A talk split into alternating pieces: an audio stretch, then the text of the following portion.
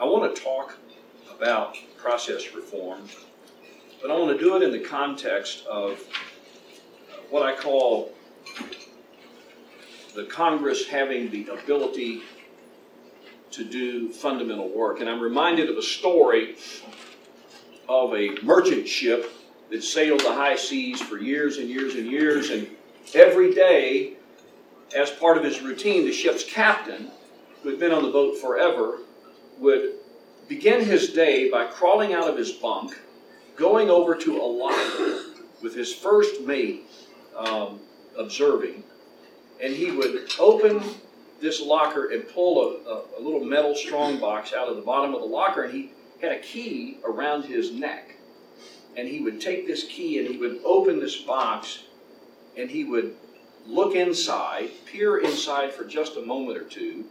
Then he would close the box, put it back in the locker, and then he went around did his business the rest of the day. This happened year, day after day, week after week, year after year.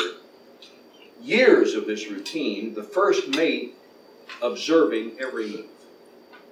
And then, as time marches on with all of us, uh, the ship's captain is on his deathbed. One morning, time has come, captain passes, and what do you think the first mate did? He got that key.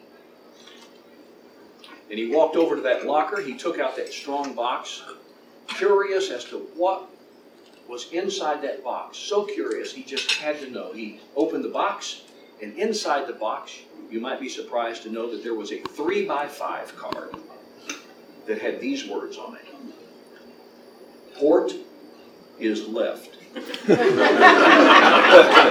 Starboard is right. and part of my frustration, having been here eight years, is that the Congress of the United States has failed to understand the most fundamental of its duty. Just as that captain had to be reminded every day of some of the basic truths of seamanship. Just the fundamental things that you should already know and be able to do every day in your routine. The Congress of the United States has gotten away from that. There will be nobody in this room that could stand up here and make an articulate debate over whether or not the Congress of the United States has been able to accomplish its mission with regard to budgets and appropriations, at least in the time that I've been here, and I can only speak for the last eight years. Nobody can do that because it hasn't happened.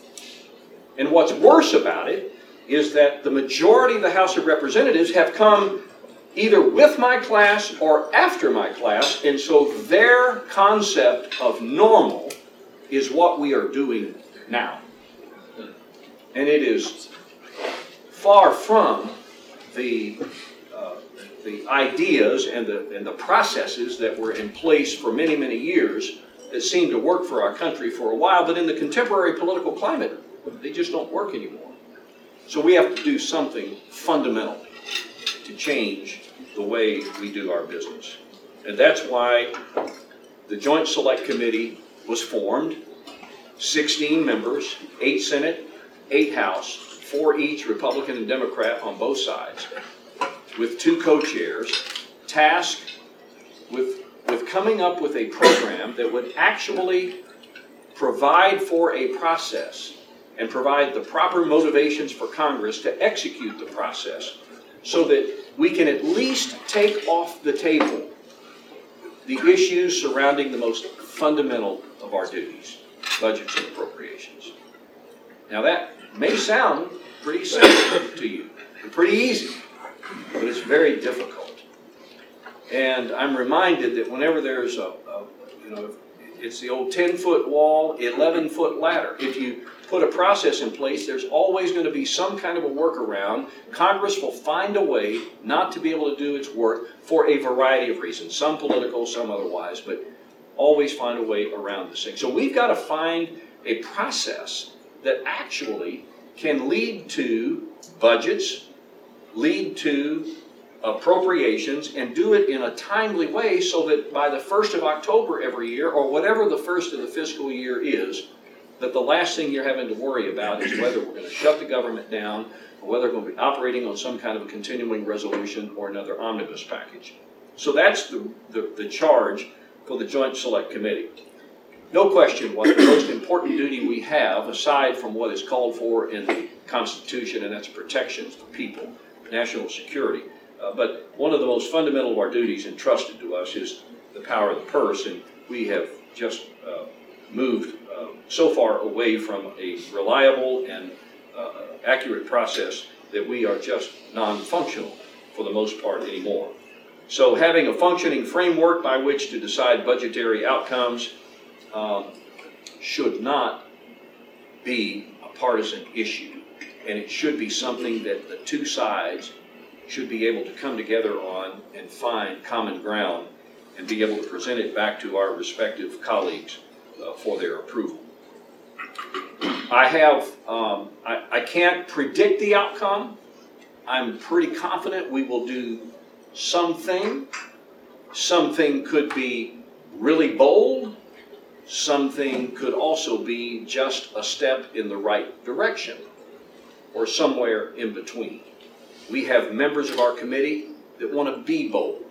And we have some members of the committee that probably are not too predisposed to doing anything too radical.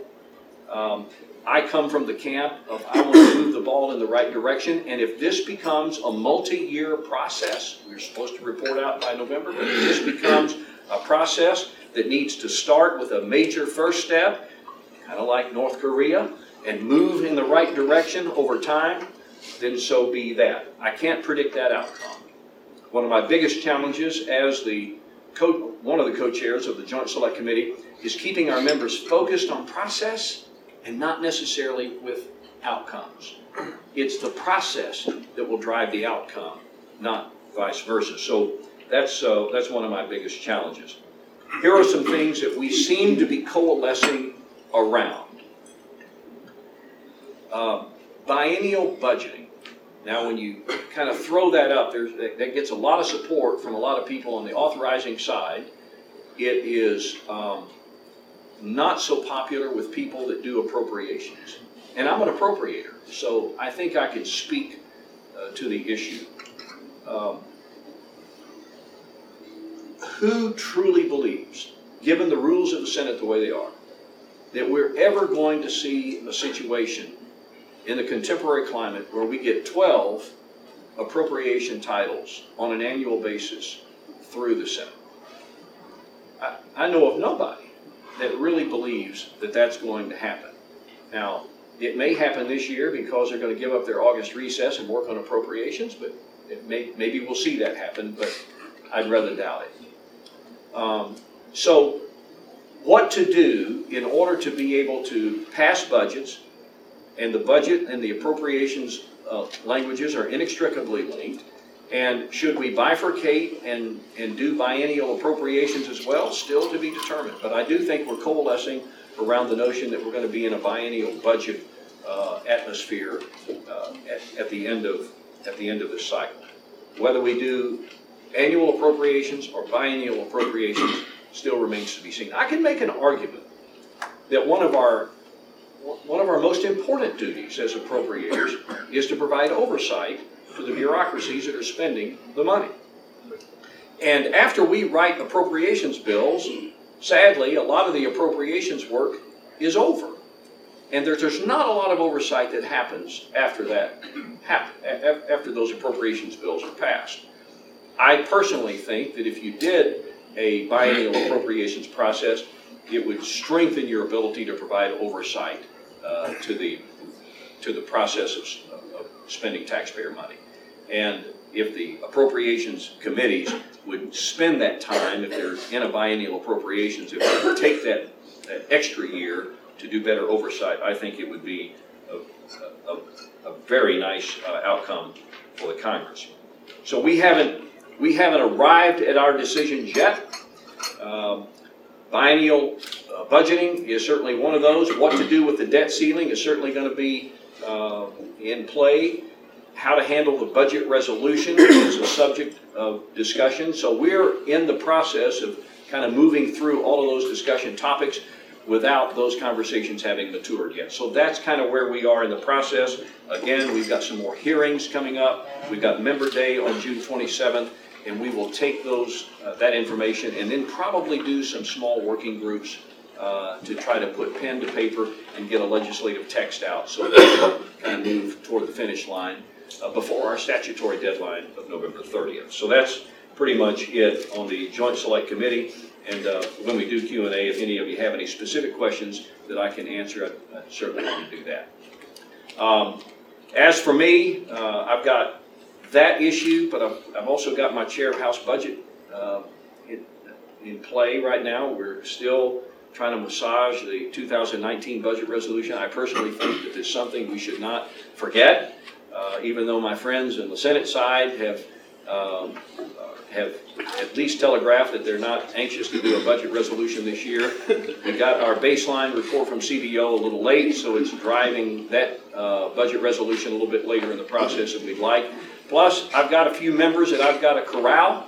Um, uh, it should be noted that in the original, uh, or in the Omni, uh, 14 of my 22 members voted against the Omni. And so if we deem, as we have, the uh, top line numbers, the 302As for the, uh, from the omnibus package for the appropriators to write to this year, I've automatically got a problem. So uh, how do we sweeten the pie for them so that we can get their attention and, and their vote?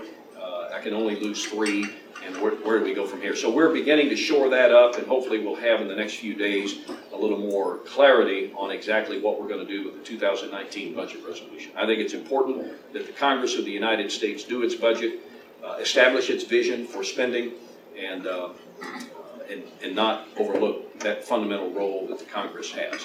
So I'm going to pause right there.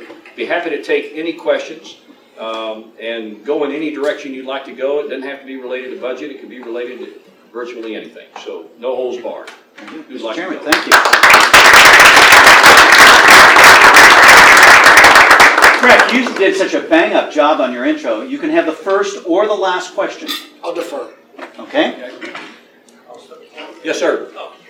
Thank you, Mr. Chairman, for um, your excellent talk and also your, your service on the Budget Committee and the Appropriations Committee. Eight years ago, the Republican mantra, particularly in the 2010 election, the first one following President Obama, was deficits truly do matter. We're spending ourselves to oblivion. And since that time, it has almost doubled. And with no end in sight, we had the Congressional Budget Office scoring a few weeks ago, which yeah, looks like a fairly realistic assessment. Particularly, we're worried about rising interest rates and the amount of money that in 10 years might be going to pay off the national debt. Within the caucus itself, and probably also within your populace, you know, your constituency, is there any alacrity involved? Are people beginning to recognize this, or have they diminished this? Have they become inured to the fact that the numbers just keep going up higher? And so far, basically, it's like jumping off an airplane. We're still alive, but eventually we're going to fall. Well, that's a great question, um, and and I don't know that I'm I'm qualified to speak for the, the caucus. I, I would say this: we all talk a great game. We, we all hit on the right themes. We got a spending issue. It's a spending-driven debt crisis. It's it's not related to anything other than spending. We've overpromised our country. I think where we uh, fall woefully short is. Um, dealing with the inconvenient truth of the true drivers of the deficit and debt. We spend a lot of time beating ourselves up over um, issues like the omnibus package, continuing resolutions, discretionary spending, defense and non-defense. Uh, we, we seem to have a wage a lot of battles over that, forgetting that the real money is on the mandatory side. And nobody ever really wants to do more than just give lip service to it. And so at the end of the day, we have to recognize that we have overpromised our country to its people. And that we are going to have to make some fundamental and, in some cases, pretty drastic reforms to these social safety net programs that are the true drivers of, of the deficits and the debt. And, um, I mean, it's seventy percent of federal spending right now. And in the ten-year window that we are marking budgets to, it goes to almost eighty percent of federal spending.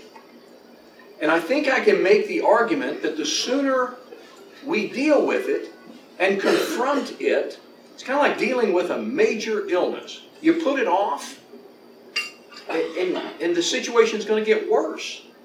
And, and the, the condition is going to, um, going to eventually drive you to where you have no option but to do something very draconian, which we would all like to avoid.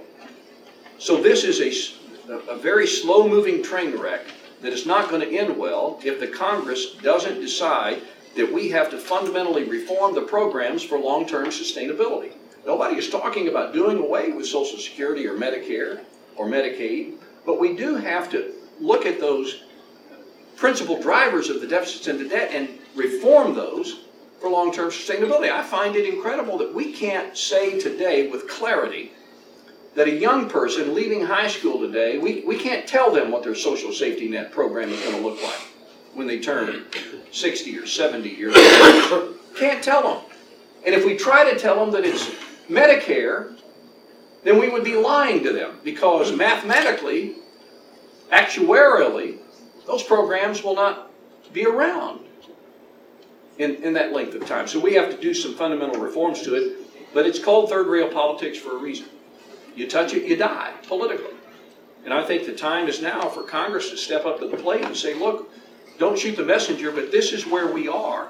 And these are the things that we have to do. And if we're not willing to do those, then we have to accept the fact that eventually the markets are going to make these decisions for us. And I'd like to be able to avoid that.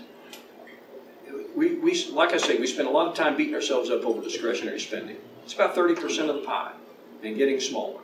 And then to my friends on the discretionary side of the argument, I would say to them, DOD and others, the principal uh, beneficiaries of it, is that they are getting squeezed.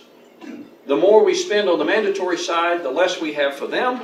And at the end of the day, we end up in some pretty bitter fights on the floor uh, regarding the priorities of Congress on the discretionary side. So we have to fix it.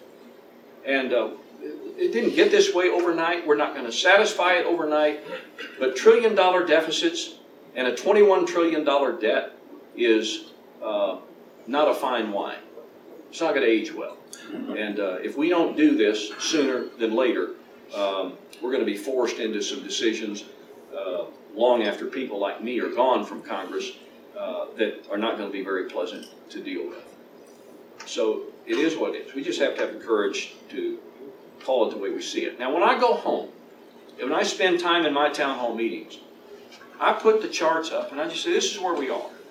So please don't don't get all upset that I'm having to talk about this, but as a country, if we care about our kids, if we care about our grandkids, and really if we care about our grandkids' grandkids, then we have to be willing to do some of these things now.